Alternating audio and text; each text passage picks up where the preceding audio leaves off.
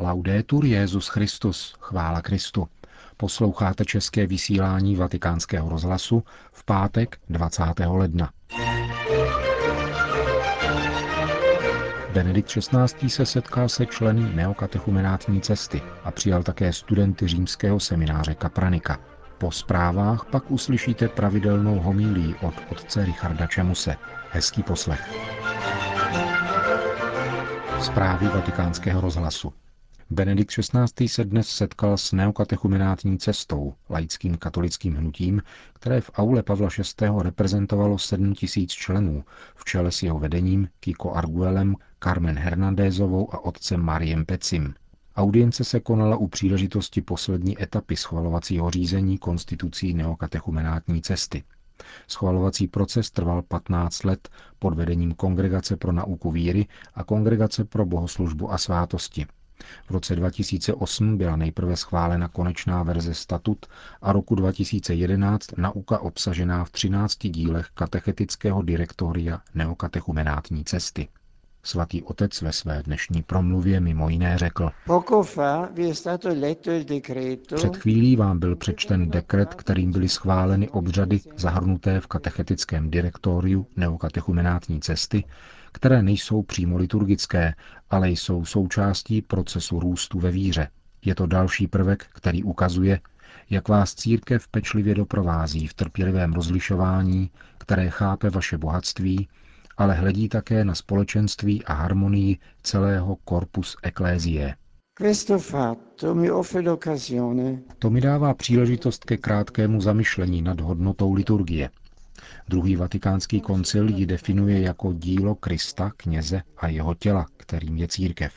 Na první pohled to může vypadat zvláštně, poněvadž se zdá, že Kristovo dílo se vztahuje na Ježíšovi dějné vykupitelské skutky, jeho umučení, smrt a vzkříšení. V jakém smyslu je tedy liturgie dílem Krista? Ježíšovo umučení, smrt a vzkříšení nejsou jenom historické události. Dotýkají se dějin a prostupují je, ale také transcendují a zůstávají stále přítomny v Kristově srdci. V liturgickém konání církve je aktivně přítomen vzkříšený Kristus, který pro nás dnes zpřítomňuje a dává účinnost samotnému velikonočnímu tajemství pro naši spásu. Tímto úkonem daru sebe samého nás svým srdcem přitahuje a dává nám na této přítomnosti velikonočního tajemství účast. Toto dílo Pána Ježíše, které je pravým obsahem liturgie, vstupem do přítomnosti velikonočního tajemství, je také dílem církve, která je jeho tělem a spolu s Kristem tvoří jediný podmět. Christus totus caput et corpus, říká svatý Augustín. Slavením svátostí nás Kristus ponořuje do velikonočního tajemství, aby nás nechal přejít ze smrti do života, ze hříchu do nové existence v Kristu.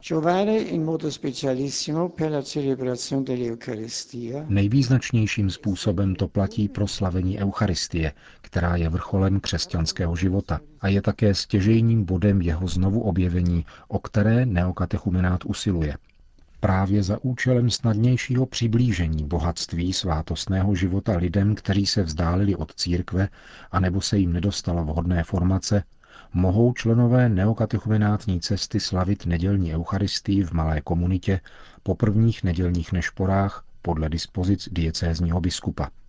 Avšak každá eucharistická bohoslužba je skutkem jediného Krista, společně s jedinou jeho církví. A proto je ze své podstaty otevřena všem, kteří patří do této jeho církve. Tento veřejný charakter eucharistické liturgie se vyjadřuje tím, že každé slavení mše svaté je v posledku spravováno biskupem, který je, jakožto člen biskupského sboru, odpovědný za určitou místní církev. Slavení v malých společenstvích, regulované liturgickými knihami, kterých je třeba věrně se držet, a spolu se zvláštnostmi schválenými ve statutech neokatechumenátní cesty, má za úkol pomoci těm, kteří se ubírají neokatechumenátní cestou, aby vnímali milost, že jsou začleněni do Kristova spásonosného tajemství, jež umožňuje křesťanské svědectví, schopné přijmout i radikální rysy. Postupné zrání jednotlivce a malého společenství ve víře musí zároveň usnadňovat jejich začlenění do života velkého církevního společenství, které nachází svou řádnou formu v liturgickém slavení ve farnosti, ve které a pro kterou se uskutečňuje neokatechumenát. Si attua il neocatechumenato la sua forma ordinaria. Řekl v závěru Benedikt XVI. na dnešní audienci.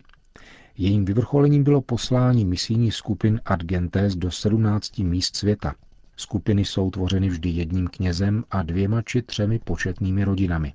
Připojili se tak k dalším 40 skupinám, které Benedikt XVI. vyslal do misií v předchozích letech. Studenti římské koleje Kapranika navštívili dnes svatého otce, jak je zvykem vždy počátkem kalendářního roku. Od založení této koleje uplyne letos 555 let a je tedy nejstarším kněžským seminářem v Římě. Benedikt XVI. v promluvě k 70 členům této koleje mimo jiné řekl. Kněžský život vyžaduje rostoucí touhu po svatosti, zřetelný senzus eklézie, smysl pro církev a otevřenost pro bratrství bez stranickosti a výlučnosti.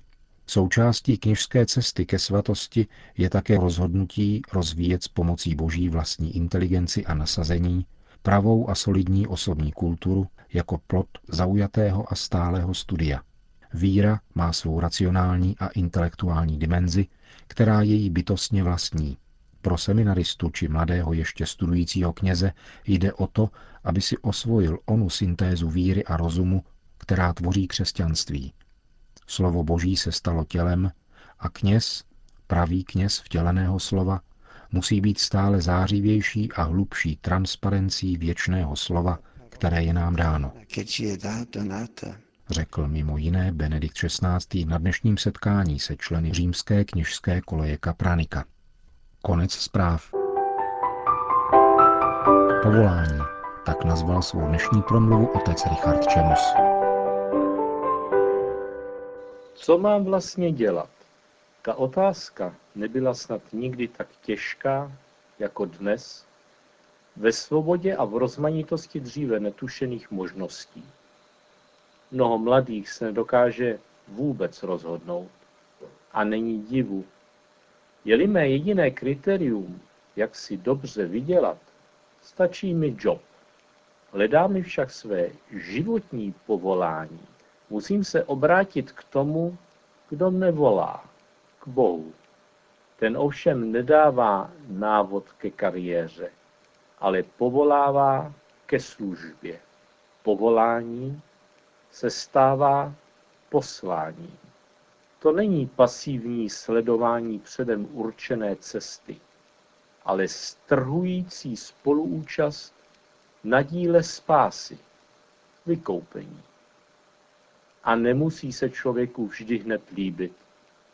Biblické příběhy povolání jsou někdy dramatickým zápasem člověka s Bohem, ba útěkem před ním. Poutavým vyprávěním na toto téma je kniha Jonáš. Bůh Jonáše povolal, aby ho poslal hlásat pokání Ninivanů. Prorok prchá před Bohem a před jemu svěřeným úkolem na moře, kde jej zastihne bouře. Zděšení námořníci hledají vyníka losem. Ten padne na Jonáše a námořníci ho svrhnou do moře. Je spolknut velkou rybou a po třech dnech vyvržen na souš. Tentokrát Jonáš božího hlasu uposlechne a vydá se do Ninive, aby tam hlásal boží trest. Ninivané se obrátí a Bůh od trestu upustí. Slyšet slovo Boží a jednat v jeho síle je podstata spirituality starého zákona. V novém zákoně nabývá slovo Boží ještě větší sílu. Je živé, mocné a ostřejší než každý dvojsečný meč. Proniká až k rozhraní duše a ducha, až do morku a kloubů, až do srdce, kde zkoumá lidské myšlenky a úmysly. dosvědčuje svatý Pavel.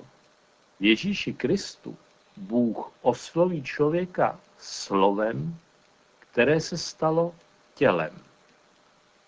Kristus je vtělenou poslušností a může o sobě říci, mým pokrmem je plnit vůli toho, který mě poslal a dokonat jeho dílo. V Ježíšově osobě se proto naplnil čas a přiblížilo se Boží království. Setkat se s ním se stává neodvratnou výzvou. Obraťte se a věřte evangeliu. Do tohoto kontextu zapadá povolání prvních učedníků, jak jej líčí Markovo evangelium. Když šel podél Galilejského moře, uviděl Šimona a jeho bratra Ondřeje, jak loví v moři. Byli totiž rybáři. Ježíš jim řekl, pojďte za mnou a udělám z vás rybáře lidí. I hned nechali sítě a následovali ho. Když popošel o něco dále, uviděl Zebedeova syna Jakuba a jeho bratra Jana, jak na lodi spravují sítě. A hned je povolal. Zanechali svého otce Zebede a spomocníky na lodi a odešli za ním. Bezprostřednost odpovědi prvních učedníků na Kristovo volání vyráží téměř dech. Někdo může ale namítnout, to se snad týkalo pouze apoštolů. A dnes se to týká pouze řeholních osob a kněží, se kterými téměř výlučně spojujeme pojem povolání. To je ovšem omyl. Podle kardinála Špidlíka Bůh povolává každého člověka od věčnosti a svěřuje mu úkol, pro který jej stvořil. Člověk se tedy rodí s určitým posláním. Krok za krokem v něm pak odkrývá smysl svého bytí.